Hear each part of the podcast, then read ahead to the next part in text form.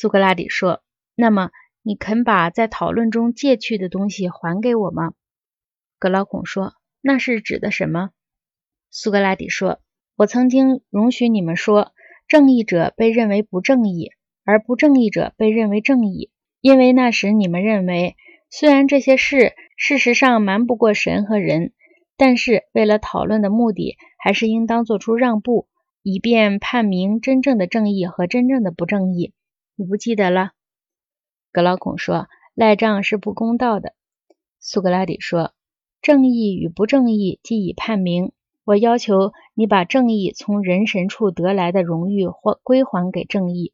我要求我们一致同意他被这样认为，以便相信他能够把因被认为正义而赢得的奖品搜集起来，交给有正义的人。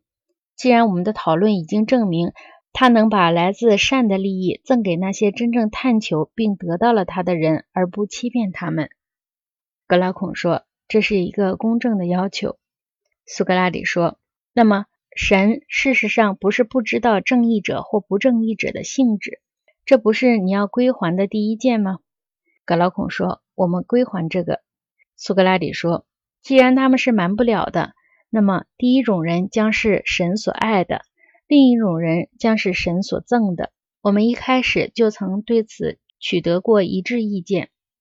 格劳孔说：“是这样。”苏格拉底说：“又，我们要一致相信，来自神的一切都将最大的可能造福于神所爱的人，除非他因有前世的罪孽，必须受到某种惩罚，是吧？”格劳孔说：“当然。”苏格拉底说：“因此，我们必须深信。”一个正义的人，无论陷入贫困、疾病，还是遭到别的什么不幸，最后都将证明，所有这些不幸对他，无论活着的时候还是死后，都是好事儿。因为一个愿意并且热切地追求正义的人，在人力所及的范围内实践神的一般美德，这样的人是神一定永远不会忽视的。格劳孔说：“这种人既然像神一样。”理应不会被神所忽视，苏格拉底说：“关于不正义的人，我们不是应当有相反的想法吗？”格劳孔说：“理所应当。”苏格拉底说：“因此，这些就是神赐给正义者的胜利奖品。”格劳孔说：“至少我认为是这样。”苏格拉底说：“但是，一个正义者从人间得到什么呢？如果应当讲真实，情况不是如下述这样吗？”狡猾而不正义的人，很像那种在前一半跑道上跑得很快，但是在后一半就不行了的赛跑运动员，不是吗？他们起跑很快，但是到最后精疲力竭，跑完时遭到嘲笑、虚骂，得不到奖品。真正的运动员能跑到终点，拿到奖品，夺得花冠。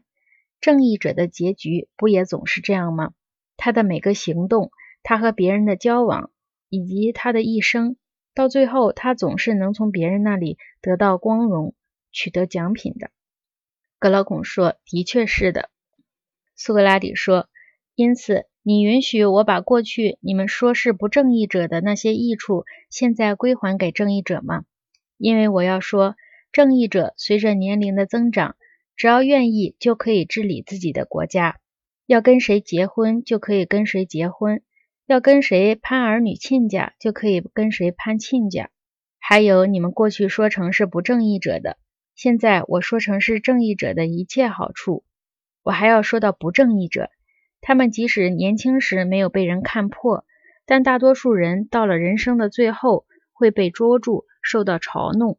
他的老年将过得很悲惨，受到外国人和本和本国同胞的唾骂，他们将遭到鞭笞。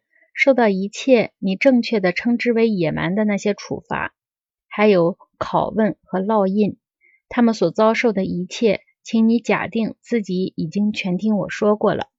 但是，请你考虑一下，要不要耐心的听我把它说完？格劳孔说：“当然要，因为你的话是公正的。”苏格拉底说：“这些就是正义者活着的时候从神和人处得到的奖品。”亲奉和馈赠，除正义本身是赐予的福利而外，格劳孔说，这是一些美好的、可靠的报酬，